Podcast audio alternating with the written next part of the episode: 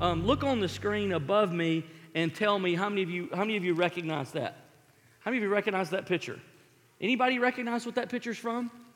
Come on, where, where's all the teenagers? Anybody, come on, lift your hand. Anybody recognize what that picture's from? Some of you, not, come on, it's okay. MCs, I know you do. Don't look at me like that. How many of you recognize what that is? Yeah, yeah, it's growing, it's growing. Okay, for those of you who don't know, I'm about to br- bring you into 21st century teenage life. This is characters from Fortnite. How many of you know what Fortnite is? Come on, lift your. Okay, show me if you don't know what Fortnite is. Raise your hand if you don't know. Oh, wow. Okay. All right, well, we're about to have a conversation. So, Fortnite is, uh, um, it's spelled, we would say it's spelled wrong, Fort, N I T E. Fortnite is a uh, period of two weeks.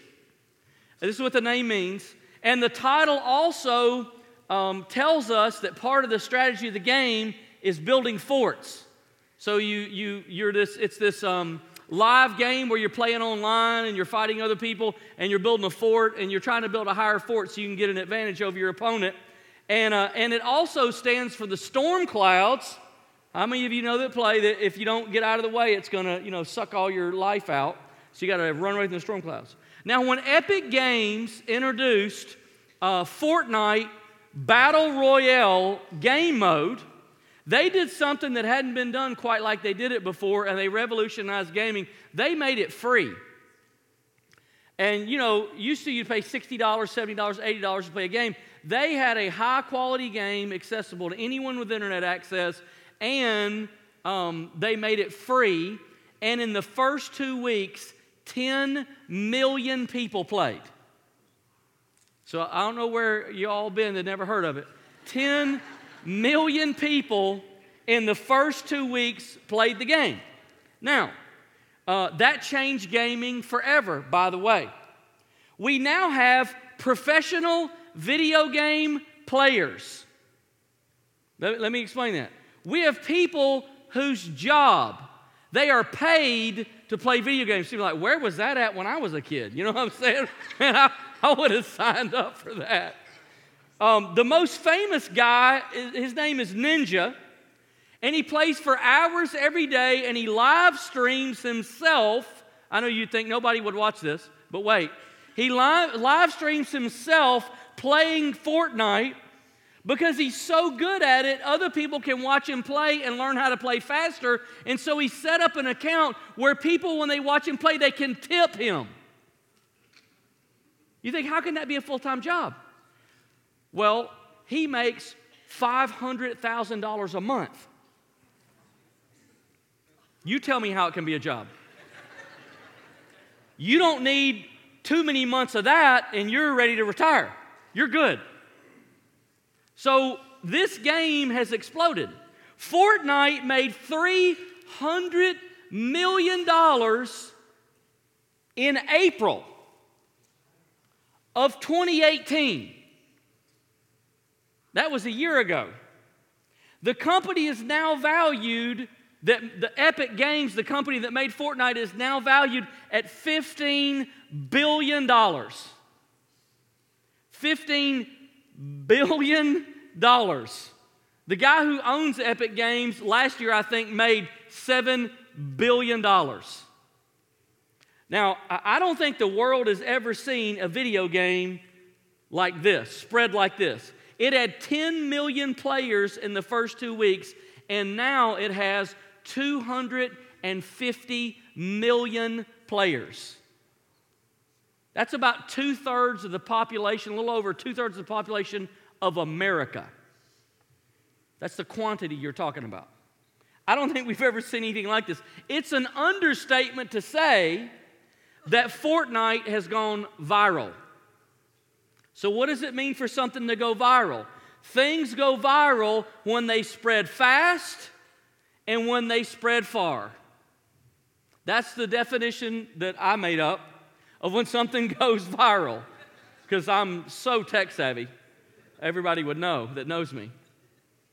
Fast and far. That's why we called this series that we're going to be in this summer viral Because through the book of Acts, we see that the good news about Jesus and the, and the church itself spread fast and it spread far. So uh, every summer, we do a book study. We study a book of the Bible.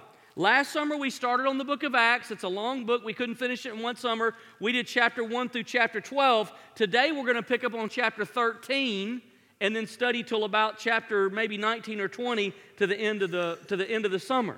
Now, before we get there, I want to give you just a little bit of background. Acts is the history um, of the first 30 years of the church. So the whole book of Acts encompasses about 30 years. And not just any 30 years, the first 30 years of the church. In those 30 years, the church spread from a small group of 120 people to thousands of people. Uh, the first little group of 120 was in Jerusalem. It spread from that one city of 120 people to thousands of people in 32 countries and 54 cities and nine islands in 30 years. That's with no internet, with no cell phone, with no print media, with no TV, with no cars, with no trains, with no planes. That is absolute lightning speed in the first century. We could easily say that the good news about Jesus went viral. It spread far and it spread fast into a world who had never heard of him. It's not like they had some uh, context to draw from, had never heard of him. Now, we've been reading the book of Acts looking at this viral journey that the Christians went on. Today, we're going to begin at chapter 13, and what I'm going to talk to you about is, is may sound a little bit strange. We're going to talk about a biblical worldview. What is a biblical worldview? It is seeing the world through the eyes of the Bible or seeing the world the way God sees the world. And one of the things I'm going to say to you is one of the great causes of that, that drove the church to go viral to spread the gospel fast and far was that those first Christians had a biblical worldview. They saw the world the way that God sees the world. Now, it may, it may sound uh, strange this morning when we talk about it because as the generations go by in America, the biblical worldview is shrinking. Let me give you the latest uh, on that. Only 4% of Generation Z has a biblical worldview. So if you're 19 years old or under, somewhere about there, 4% of your generation has a biblical worldview. Now, if you go to millennials, it's a little higher. If you go to my generation, Gen X, it's a little higher. But, but the further we go in American life, the more it moves down. So I just wanted to say that because some of the things I'm going to say to you from Acts chapter 13, maybe you've never heard anyone say. Because, because I'm going to do my very best to show you from the Bible what a biblical worldview looks like. One of the reasons we do a book study every summer is because we're trying to raise the value of the Bible and, and we're trying to equip Kingwood Church to have a biblical worldview. So that's, that's one of the reasons we do the whole series to start with. It's also one of the reasons that the good news about Jesus spread across the world like fire because they had a biblical worldview. Now, look at Acts chapter 13, verse 1. We're, we're going we're gonna start there. We won't finish the whole section, but I'll narrow in on a few verses so we can get an idea what's happening. Now, in the church at Antioch, there were prophets and teachers. Now, a couple things here. Um, there were five leaders of the church. It was a, a leadership team that was diverse.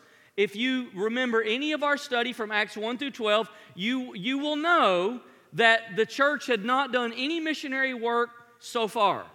They had, they had reached out to the Jews, their own kind, but they had not really reached out. These people were in Antioch, which is not, you know, near Jerusalem, but they're in Antioch because the persecution got so hot in Jerusalem that they ran for their lives.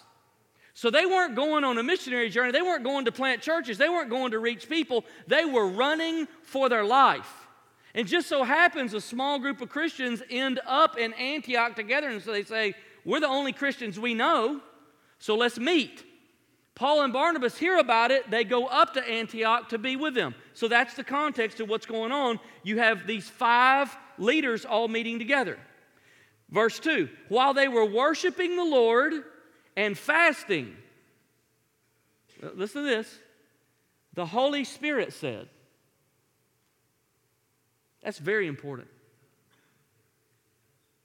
I find that I hear what the Holy Spirit says better when I'm worshiping and praying and fasting. It's why we do a fast once a year at Kingwood. I find that the noise and the clutter and the distraction of this world drowns out the Holy Spirit's voice to my soul. It's important for us to know that, that these five leaders didn't say, hey, what's next? What's our next step? What's the next iteration? What's the next move? What's our next strategy? What's our next plan? What's the thing that we're supposed to do now that we're in Antioch? They weren't asking any of those questions. They were in prayer, worshiping, and fasting. And so it's very important for us to know this morning that what I'm about to say to you was not any of their idea, it was the Holy Spirit's idea. While they were just worshiping and praying and seeking God, the Holy Spirit said. Now, the other question how did that sound? What do you mean he said? Did he write it on the wall? Did he send a memo? How did he say? I don't know. I know this everybody who says God said doesn't always mean God said. Because sometimes people say God said and they said, right? But the Bible says that the Holy Spirit said. So we know, we know what's going on here. Now watch. Set apart for me Barnabas and Saul for the work to which I've called them. So after they had fasted and prayed, they placed their hands on them and they sent them off. They're worshiping and fasting, and, and, and the Holy Spirit said this. It's God's idea. This might seem like a small moment, but it is a enormous moment. If you understand this moment, you will understand the rest of the book of Acts. Because the pivot is in this moment. Outside of the death and resurrection of Jesus, I think this is probably the biggest moment in the entire New Testament. It's huge. It's bigger than Fortnite. It's bigger than the beginning of Apple or the start of Facebook. It's bigger than the founding of America. This is the beginning of the church's effort to take the good news about Jesus to the whole world. So let me show it to you on a map for a minute. I brought a map this morning so you could see. If you look inside this little blue circle right here in the corner, that's about how far, there's Jerusalem in the little red circle. So that's where, that's where Jesus, Jesus died. He rose from the dead. The Holy Spirit's poured out, and the church begins to grow. But the church is growing by reaching Jews their own kind. And then it spreads to Samaria and Judea. But most of what has happened in the church so far has happened in this blue circle. Except for the persecution got so hot that some people started to run for their life outside the blue circle. And when they did, they coincidentally took Christianity with them. But the church had never intentionally taken Christianity with them until here, until the Holy Spirit said. And when the Holy Spirit said, I want, you, if you can see this big, large green circle, that's the rest of the book of Acts. The Holy Spirit said, Send them. And when the church responded, the, the gospel exploded. It went viral all over the world. This call is the reason that we have churches all over the world today. This call is the reason that Susan is in Japan. This call is the reason that you and I even have a church to gather with in America today. Like, this is huge. All right, Acts 13 6. Now, Paul, Paul and, Paul and uh, uh, Barnabas go out. They listen to the Holy Spirit and they obey. What happens? What's the very first thing that happens? Verse 6 they traveled through the whole island. They're on an island. Remember, I said the gospel spread to nine islands? Here's one of the islands. Until they came to Paphos. There they met a Jewish sorcerer and a false prophet named Bar Jesus. It just sounds like we're in for trouble with a guy named Bar Jesus. I don't know why. There's Jesus and there's Bar Jesus, and Bar Jesus doesn't sound good. Who was an attendant of the proconsul Sergius Paulus. The proconsul, an intelligent man, some say an understanding man, although he's, he's open to hear. Watch this. Sent for Barnabas and Saul because he wanted to hear the word of God. Like he had heard a little bit, he, he wanted to know what is this about. Watch, verse 8. But Eli Manning, the sorcerer, I'm sorry, Elymas, the sorcerer, for that is what his name means, same guy, not a different guy, opposed them and tried to turn the proconsul from the faith. Paul and Barnabas went because the Holy Spirit said. And now you have a sorcerer who is trying to oppose and undermine and take the governor of this island and turn him away from Christianity. He is in direct opposition to the work and the plan of God.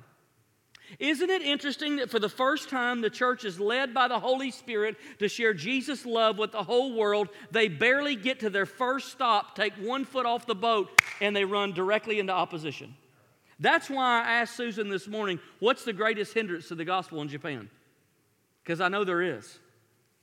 Look, this is the best news the world has ever heard that Jesus died and came back from the dead and that God loves you and there's a way to heaven. This is the best news. You would think they would organize a parade and welcome them off the boat into their city to talk about it. You would think it'd be like the NFL draft. People would come from all over to party and, you know, celebrate.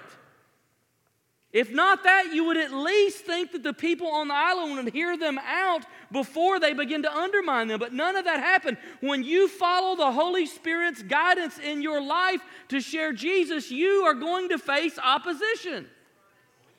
I, I think of my friend who I met many years ago on a mission trip in Buenos Aires, Argentina, Alberto Rey.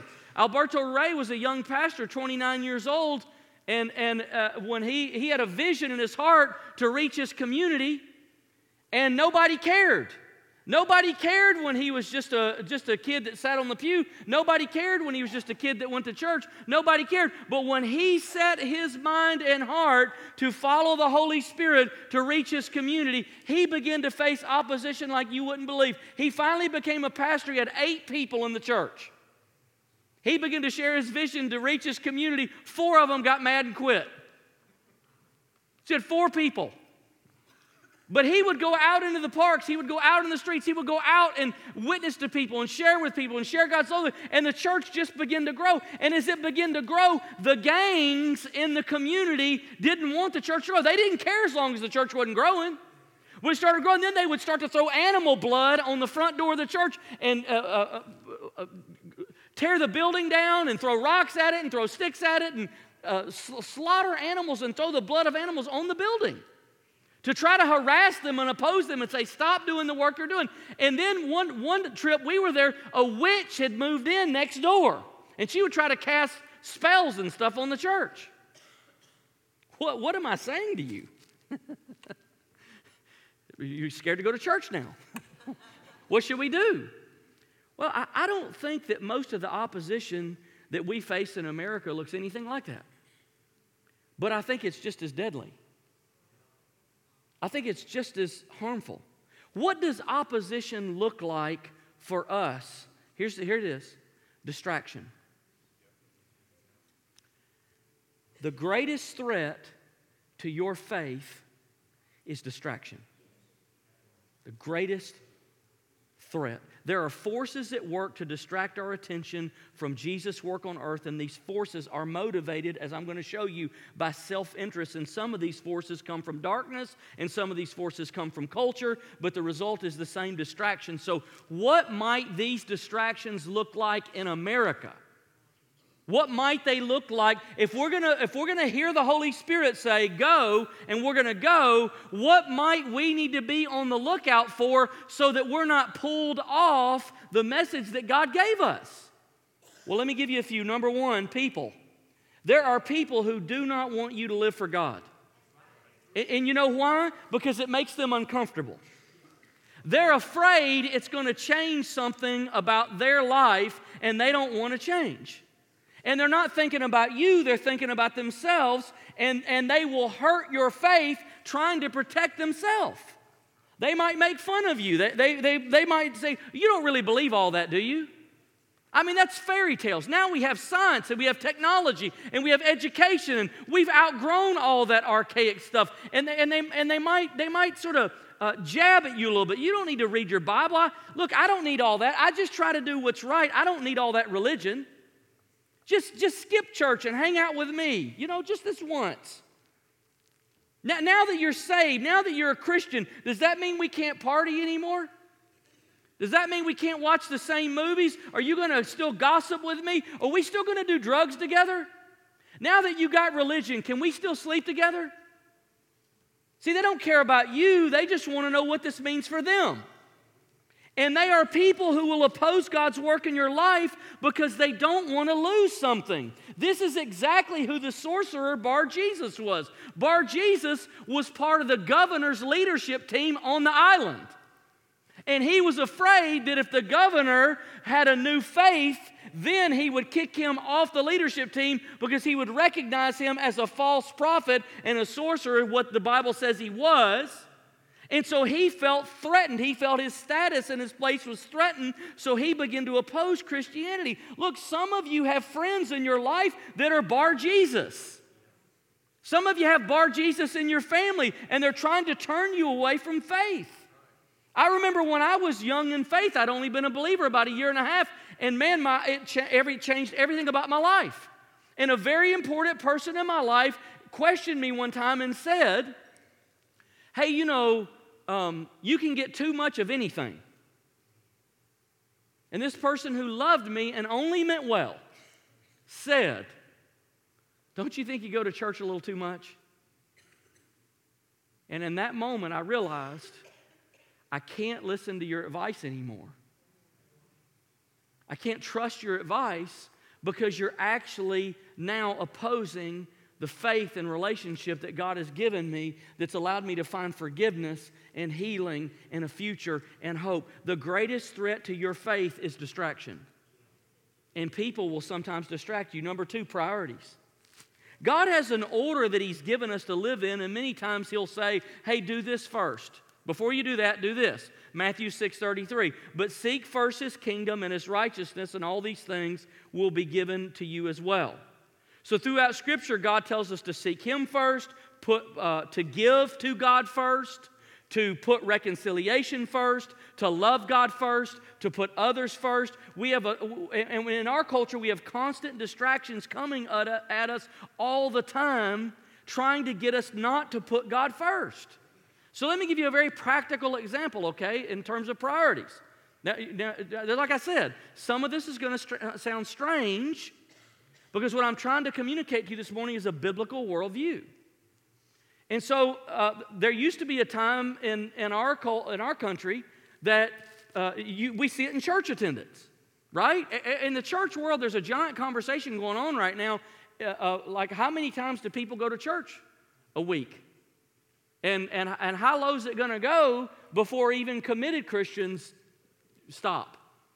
And so it used to be, you know, three to four times a month. Now it's two to three times a month. I had a friend that told me in the New England area, once every six weeks is the, is the regular church attendance they get uh, among, among the believers there. And so there are so many competing priorities for God's work and our faith. What I'm just asking you is do you think that with those priorities, the gospel could go far and fast? That's what I'm saying. So, a few years ago, I, I was uh, scrolling on Facebook and I saw a friend of ours who had competed in a softball tournament and on, e- on Easter Sunday had won a trophy and it had the picture of the team on the beach. They had won the softball tournament on Easter Sunday.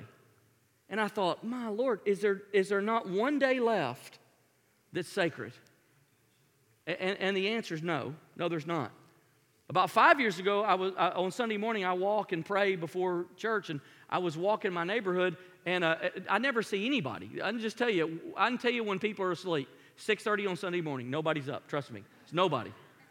Like so, I'm walking, and I heard somebody call my name, and it just shook me because I thought I've, I've walked this hundreds of times. I never met a human. You know, I never saw a person. I've seen some deer, never seen any people.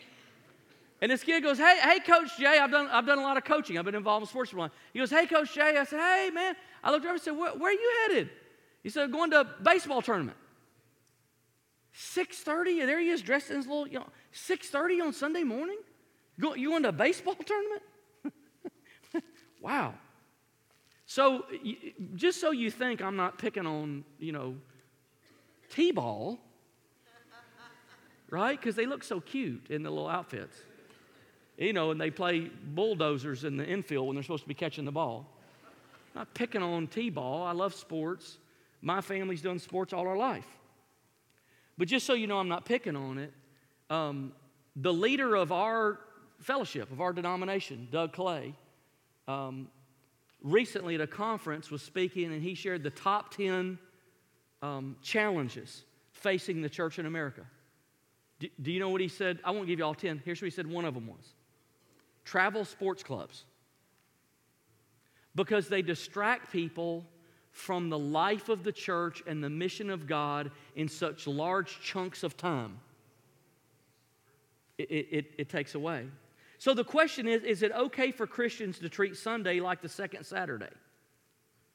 Now, before you feel the walls of guilt and legalism and condemnation closing in, Please don't misunderstand my point. The question is not how many rules do I have to follow to be a good Christian? That's not what I'm asking. The question is what kind of life do we have to live in order for the good news of Jesus to go viral? That's the question. It's not happening at the, at the ball stadium. The sports club isn't going to organize a mission to take the gospel to the whole world. And they shouldn't. Because Jesus only gave, the Holy Spirit said, Jesus only gave that commission to one group of people, and it's the church. And one of the ways we get distracted from Jesus' mission is we have so many priorities that compete for our time and our attention.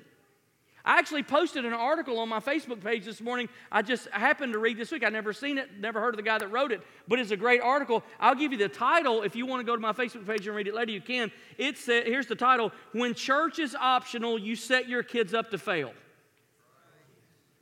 So I just encourage you to read that. The greatest threat to our faith is distraction and other priorities distract faith. Number three, plans. James chapter 3, 13 through 15. Now listen, you who say tomorrow, today, we'll go to this city or that city, spend a year, carry on business, make money. Why? You do not even know what will happen tomorrow. What is your life? You are a mist that appears for a little while and then vanishes. Instead, you ought to say, if it is the Lord's will, we will live and do this or that. Now, look, the point of this whole scripture is not planning is evil. Planning's not evil, and planning's not against the Holy Spirit. That's, that's hogwash. Here's the point when we plan, when we make plans like we're the center,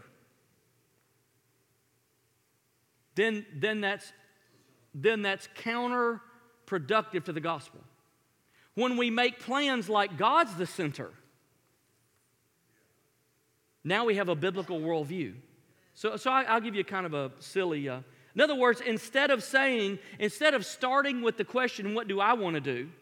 Starting with the question, what does God want me to do? One is a Christian worldview, a biblical worldview, one is a humanistic worldview. So uh, I'll give you a, a kind of goofy example. I had a buddy in college that looked like Arnold Schwarzenegger. I mean, literally. Like, he wasn't that as big, but compared to me, he might as well have been. He was big. And he had the same, I mean, he looked like him in the face. Randy. And I went and hung out at Clearwater Beach with Randy one day. I was kind of scared because he's quiet. I didn't know much about him. But I went and hung out. And he ended up being an awesome guy. But I remember we went to this ice cream shop after going to the beach, and he just, he just, he was just hungry. I, this will sound legalistic and petty, but in the moment it did something to me. He was hungry for God and hungry to live his life the way God wanted him to live his life. And he looked at me and said, You know, I just want to make sure that I've done everything I can do with the life that God's given me to make a difference. So he said, I asked questions like, you know, he had a, a soda in his hand. He goes, like, did I really need like an 88 ounce? Remember, anybody remember the big gulp? I don't know why they thought you needed four gallons in one cup. He goes, Did I really need to do that? Or should I like have bought a cheaper one and that's that's money I could have given to something? And then he got an ice cream cone, and I still remember it was weird because it's the first person I didn't even know there was a pistachio ice cream. That made no sense to me. It was green, didn't look like anything anybody would want to eat, you know. And he got it, and he said, like, I wonder, should I gotten one scoop? I just wanted, I want to live my life for God in every way I can, and I want to make sure that I'm, that I'm being a good steward of everything I have. And it was such a. Uh, I'd never heard anybody in my life talk about that, things like that in any way. And all I could think about on the way home was that ice cream cone. I was thinking, that ice cream cone's killing me. Do I just rush through my life and do whatever I want to do whenever I want to do it? Or do I have some responsibility to God for the decisions I make and where I invest my life? And I know it sounds petty and small, but it challenged me. And the point is not that God's against planning. The point is, are the dreams that are in your heart God's dreams or your dreams? That's the point. Here's the last one prosperity. History tells us when we prosper, we don't spend our prosperity on God's plans, we spend it on our own plans. My, my, my um, proof of that is, I don't know, like the whole Old Testament. because in the Old Testament, you'll have a king that'll you know, say the right things and people will repent and they'll come back to God. And when they come back to God, they start to get healthy and they start to get whole. Their marriages start to be blessed. Their finances start to be blessed. And then they start to prosper. And then that prosperity leads them away from God and they and rinse and repeat. And they do it over and over and over and over. Matthew 19, 23, then Jesus said to his disciples, Truly I tell you, it's hard for someone who's rich to enter the kingdom of heaven. Again, I tell you, it's easier for a camel to go through the eye of a needle than for someone who's rich to enter the kingdom of God. Why is it hard for a rich person to enter the kingdom of God? Why? Because prosperity is a distraction. Now, now, before you're tempted to say, Yes, I'm so glad that the Bible gets after all those evil rich people, let me just warn you, we're them from a global and a historical perspective, and even inside the confines of our own state, we are those rich people. Did you know the wealthiest county in the state of Alabama is Shelby County? The per capita, the household income in Shelby County is higher than the 66 other counties. Wait, let me show you how prosperity is a distraction. In the wealthiest county in the state of Alabama, Shelby County also has the, the um, lowest church attendance in the count in the state of Alabama. So let me ask you a question. Has our prosperity drawn us closer to God or has it drawn us away from God? Now, like I said, we want to talk about a biblical worldview today. Jesus' love went viral through the world because the first Christians would not be distracted. There's an incredible story in Isaiah chapter 6 where Isaiah has this powerful encounter with God and he's overwhelmed with God's presence. And then he realizes how much he truly needs God. And after that powerful encounter, verse 8 happens, and I want to read it to you this morning. Listen, listen to Isaiah, verse 8. Then I heard the voice of the Lord. Does that sound familiar? The Holy Spirit said, Then I heard the voice of the Lord, Whom shall I send? And who will go for us? And he said, Here am I, send me. God is asking Isaiah the question that he's continuing to ask us and that he asked Paul and Barnabas Who can I count on to not get distracted and carry the mission and the message of Jesus to the whole world? Starting with Shelby County. Now, I'm so grateful that we're part of a church that's answering that call. Do you know this year, for the first time in our entire history, we, we reached our goal of supporting 100 missionaries. And I think that's incredible. This Easter, 20 people prayed to accept Jesus as their Savior. Isn't that great?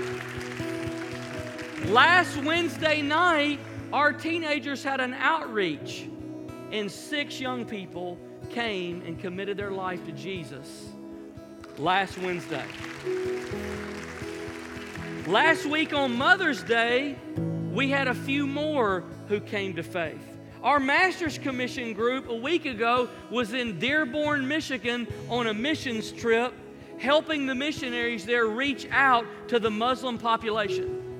Next month, we will send the largest and youngest missions team to Honduras that our church has ever sent in its entire history. I think that's awesome. Two months ago, during Missions Day, when uh, Pastor Bill and Mary Strickland were here, we invited everyone in our church who felt a call to ministry to respond. Do you know on that day, 90 people, not none, not 19, 90, almost 100 people in our church responded and said, who can you send? Send me. I hear you. I hear the call. I hear the voice of God. There's a growing passion in this church to follow the Holy Spirit into Jesus' mission, and I'm so grateful to be a part of this church at this point in history. Now, why does the, why does the mission of God matter? Because the mission of God's how, how Jesus' love got to me. Who brought Jesus' love to you? Somebody, somebody who said, Yes, I'll go. So I'm grateful. And I'm grateful that as a church we're answering that call, but I'm also disturbed because Shelby County is the most unchurched county in Alabama. I'm also disturbed because as the generations go by in American life, America is moving away from Christianity at a viral pace. And we desperately need in this day the church to hear the Holy Spirit say, Don't be distracted now. Now's not the time. focus, focus, focus. How did Christianity go viral? It fought off all the distractions. Distraction is the greatest threat to your faith. I guarantee it. Would you stand with me this morning? I, I wish I had more time. We're just out of time. Would you stand and just open your heart and close your eyes? I want to ask our prayer team to come today. Is there something distracting your faith right now? Is there a relationship or a person or a circumstance or a priority or an opportunity or a personal dream? Is there something distracting your faith? Is there something distracting you from, from hearing the voice of the Holy Spirit in your life say whatever He wants to say? Are you struggling with a biblical worldview? Today, today if you just say, you know what? My heart is stirred this morning. And if I'm just going to be honest, feel I feel distracted. So many things going on in my life. And today I just want to ask for God's help. That I wouldn't be distracted. That I, in my heart there's a hunger. In my heart there's a, a passion. In my heart there's an intention I want to. I want to. With all my heart, I want to serve God. So many things going on in my life, and I want to ask for God's help today. Man, with nobody looking around, would, would you just be that honest and say, you know what, that's me. I'm just, I'm just struggling today. Would you pray for me? Would you just lift your hand and say, yeah, that's me? Right where you are, just lift your hand up and say, that's me. I'm struggling. man, I, I'm living in chaos, I'm living in frustration, I'm living in whatever, would you just raise your hand and say, That's me? Man, I'm, I'm struggling today. I need God's help. I need God's help to help me, to help me. Just lift your hand up and say, Pray for me today. Yeah, thank you. Thank you. Yeah, thank you. Yeah, I see your hand. You put it back down. Thank you so much. And, and you know what? Maybe you're here today and you say, If I'm just being honest, I'm overwhelmed. I'm just, and, and you know what? Maybe this sermon was even overwhelming to you. I just want you to know something. God loves you, and His grace is for you, and His heart is for you, and you don't have to have it all right. You don't have to do it all right. You don't have to be a legalist, and you don't have to live in guilt. You don't have to live in shame. You don't have to live in condemnation. But if you just said, if I'm just honest with you today, I'm at a point where I'm just overwhelmed, and I need God's help today, would you lift your hand and say, Pray for me? Just today just struggling there. Yeah, thank you so much. Man, I, I understand. Trust me, I understand. And it's okay. It's okay. It's okay.